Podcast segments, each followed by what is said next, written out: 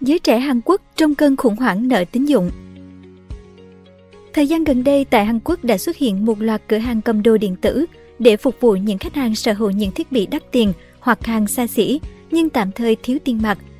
Đây được xem là con đường vay tiền nhanh, dễ dàng ở xứ sở Kim Chi, song người đi vay có thể đối mặt lãi suất cao hơn mức quy định cùng rủi ro khác. Thậm chí theo nhiều chuyên gia, việc các cửa hàng cầm đồ đang bùng nổ là dấu hiệu đáng lo ngại về tình trạng kinh tế đang xấu đi hoặc sự gia tăng của nhóm người tiêu dùng có tín dụng xấu, đặc biệt là giới trẻ. Vậy chuyện gì đang xảy ra với giới trẻ Hàn Quốc? Nếu yêu thích video này, bạn hãy tải ứng dụng sách tin gọn để ủng hộ nhóm nhé. Cảm ơn bạn rất nhiều. Nở rộ dịch vụ cầm đồ điện tử Từ khi xuất hiện các dịch vụ cho vay tiện lợi nhanh chóng qua vài cú click chuột, nhiều tiệm cầm đồ ở Hàn Quốc đã bị xem là dị vãng. Tuy nhiên, thời gian gần đây, một dạng tiệm cầm đồ mới nổi lên ở xứ Củ Sâm, phục vụ những khách hàng sở hữu các thiết bị đắt tiền hay đồ xa xỉ nhưng tạm thời kẹt tiền mặt. Nằm ở khu Hongdae, Seoul, nhộn nhịp, cửa hàng của Ion Shop chuyên về các khoản vay được cầm cố bằng thiết bị công nghệ. Trái ngược với hình ảnh truyền thống về các tiệm cầm đồ có song sắt, an ninh nghiêm ngặt, nơi của Y giống như một cửa hàng bình thường có các tủ trưng bày từ ví, điện thoại thông minh đến máy tính bảng. Theo Y, khách hàng chủ yếu ở độ tuổi 20 và 30. Họ thường vay một số tiền nhỏ từ 200.000 đến 300.000 won, từ 160 đến 240 đô, để lại máy tính sách tay hoặc máy ảnh làm tài sản thế chấp. Nhiều sinh viên hoặc người đang tìm việc ở độ tuổi 20 đã đến chỗ tôi trong những năm gần đây. Họ đang cầm đồ tất cả mọi thứ, Yi nói thêm. Han Chung-woo, 35 tuổi, điều hành một doanh nghiệp tiếp thị trực tuyến nhỏ ở Seoul, gần đây đã vay 2 triệu won từ một tiệm cầm đồ địa phương, dùng màn hình máy tính và laptop làm tài sản thế chấp. Khách hàng thường không trả tiền ngay sau khi ký hợp đồng nên khiến tôi gặp khủng hoảng tiền mặt. Han nói và cho biết thêm, các khoản vay là để trang trải chi phí nhân viên. Theo Hiệp hội Tài chính cho vay tiêu dùng Hàn Quốc, tính đến năm 2022, có khoảng 1.150 cửa hàng cầm đồ đang hoạt động trên toàn quốc và khoảng 200 cửa hàng trong số đó được biết là chấp nhận các thiết bị điện tử của người vay. Dữ liệu của chính phủ cũng cho thấy số dư của các khoản cho vay thế chấp tại 8.775 tổ chức cho vay trên toàn quốc, bao gồm cả các cửa hàng cầm đồ, đã tăng 12,3% so với cùng kỳ năm 2022. Cửa hàng cầm đồ giống như phương sách cuối cùng cho những người gặp khó khăn trong việc vay tiền, những người không thể tiếp cận tín dụng từ các tổ chức cho vay cấp 1 hoặc cấp 2, đặc biệt là có hồ sơ tín dụng xấu. Nhóm này bao gồm cả những người nước ngoài mới định cư ở Hàn Quốc và chưa tạo được xếp hạng tín dụng đẹp. Tiệm cầm đồ không kiểm tra điểm tín dụng của khách hàng, chỉ kiểm tra thẻ căn cước, độ thật giả và giá trị thị trường của món đồ được dùng làm tài sản thế chấp hoặc để cầm. Dù cách này được xem có điểm cộng là quy trình nhanh chóng không để lại dấu vết trong lịch sử tín dụng, song người vay tiền ở tiệm cầm đồ có thể phải chịu mức lãi suất cao hơn đáng kể so với mức trần pháp lý là 20% một năm. Một số cửa hàng cầm đồ được phát hiện tính lãi suất khoảng 36% mỗi năm, con số này cao hơn đáng kể so với mức lãi suất trung bình 5,23 đến 5,78% một năm ở năm ngân hàng cho vay hàng đầu là KB Cookmin, Shinhan, Uri, Hana và Nongyop tính đến tháng 4 năm 2023 theo dữ liệu từ Liên đoàn Ngân hàng Hàn Quốc. Nợ nần bao vây giới trẻ Hàn Quốc Nhiều chuyên gia cho rằng việc các cửa hàng cầm đồ đang bùng nổ là dấu hiệu đáng lo ngại về tình trạng kinh tế đang xấu đi hoặc gia tăng của nhóm người tiêu dùng có tín dụng xấu. Cái gọi là tài chính tiệm cầm đồ thường phát triển mạnh trong nền kinh tế nghèo nàn, nơi không có đủ hỗ trợ tài chính từ những bên cho vay cấp 1 và cấp 2. Sự phổ biến này không phải là một điều tốt vì nó biểu thị vai trò hạn chế của định chế tài chính. Kang Kyung Hun, giáo sư quản trị kinh doanh tại Đại học Tongguk, nhận xét. Thực tế cho thấy Hàn Quốc có thu nhập bình quân đầu người khá cao. Năm 2020, bất chấp ảnh hưởng nặng nề từ đại dịch, thu nhập bình quân đầu người vẫn đạt 31.000 đô một năm, tương đương 702 triệu đồng. Tuy nhiên, người Hàn Quốc cũng nợ khủng khiếp.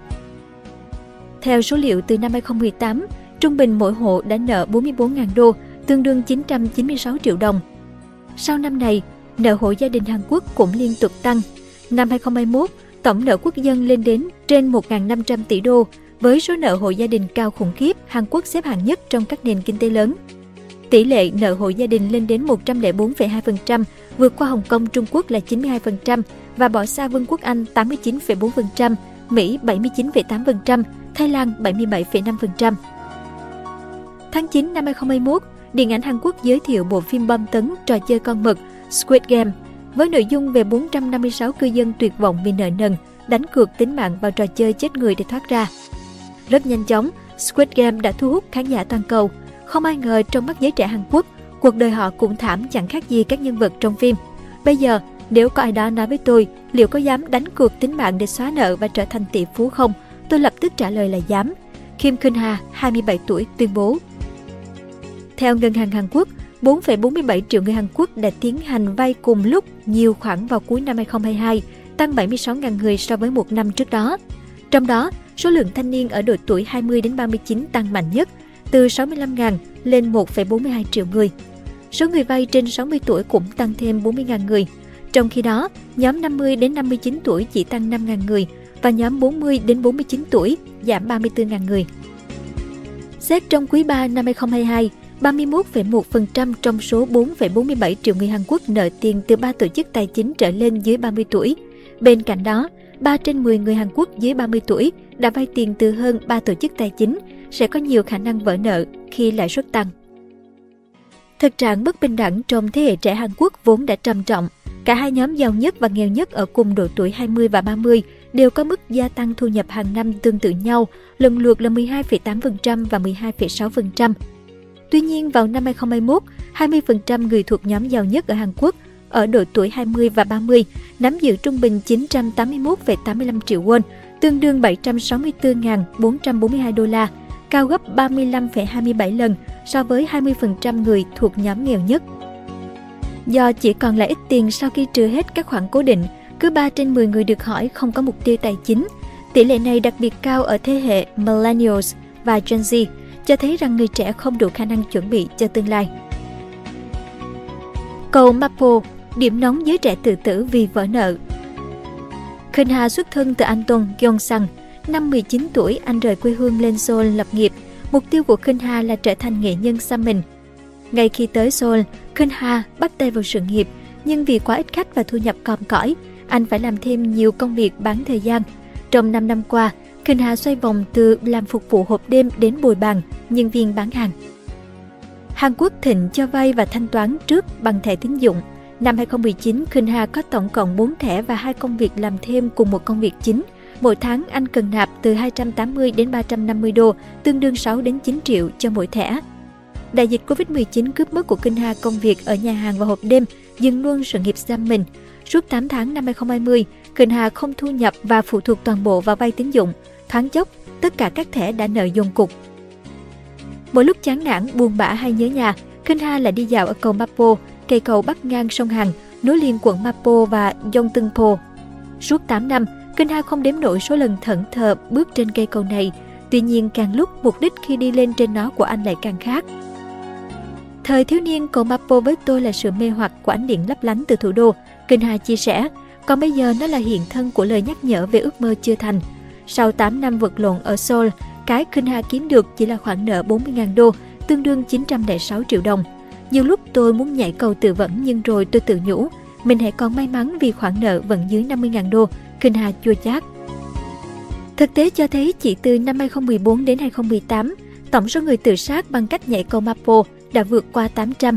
Phần lớn họ là các thanh thiếu niên tuyệt vọng vì mắc quá nhiều nợ nần. Người Hàn Quốc phải gọi cầu Mapo là cầu tự thần, thắt chặt hoạt động ngăn chặn và cứu người tự tử. Kể từ cuộc khủng hoảng tài chính năm 1997, tỷ lệ thanh niên Hàn Quốc thất nghiệp luôn ở mức cao trên dưới 10%. Tháng 7 năm 2021, tờ Korea Herald đưa tin 41,4% người thuộc độ tuổi 20 và 24,7% người thuộc độ tuổi 30 không có việc làm. Họ cũng giống như Kinh Hà, phải vay tín dụng, trang trải cuộc sống trước rồi mới kiếm tiền trả sau. Tôi thấy mình vẫn còn may chán vì mới nợ có 12.000 đô, khoảng 271 triệu đồng. Noel Wu, 25 tuổi, nói Tôi biết nhiều người đang nợ từ 80.000 đến 100.000 đô, tương đương 1,8 đến 2,3 tỷ đồng. Bản thân tôi còn xài tận 5 thẻ tín dụng. Các ngân hàng Hàn Quốc cho vay lãi suất thấp nhưng thẳng tay cấm cửa người vay không thanh toán đúng hạn. Nhiều người thuộc thế hệ millennials buộc phải tìm tới những tổ chức tài chính tư, thậm chí những kẻ cho vay nặng lãi. Giới trẻ cứ nghĩ cần tiêu thì vay tín dụng thanh toán trước, sau đó từ từ trả trong 2-3 năm là xong. Nhà tư vấn tài chính Sam Kyung Moon Son phản ánh. Họ tự tin vay mua nhà, mua xe, sắm sửa hàng hiệu. Tiêu trước là chuyện dễ dàng, nhưng kiếm đủ tiền để trả sau trong bối cảnh kinh tế Hàn Quốc thì ngược lại. Thay vì 2-3 năm là sạch nợ như mong đợi, Millennials Hàn Quốc chỉ thấy bản thân phải vay thêm. Vòng lặp tiêu trước trả sau tuần hoàn khiến nợ và lãi tín dụng ngày càng chồng chất. Cuộc sống cũng như trò con mực, lắm kẻ thua và chỉ rất ít người thắng. Hoàng Thê Hồ, 28 tuổi, nhạc sĩ trẻ, cay đắng. Nếu có cơ hội đổi đời, theo Hồ cũng sẵn sàng bất chấp, vì ai dám chắc tôi không thuộc số ít những người may. Cảm ơn bạn đã xem video trên kênh Người Thành Công. Đừng quên nhấn nút đăng ký và xem thêm những video mới để ủng hộ nhóm nhé!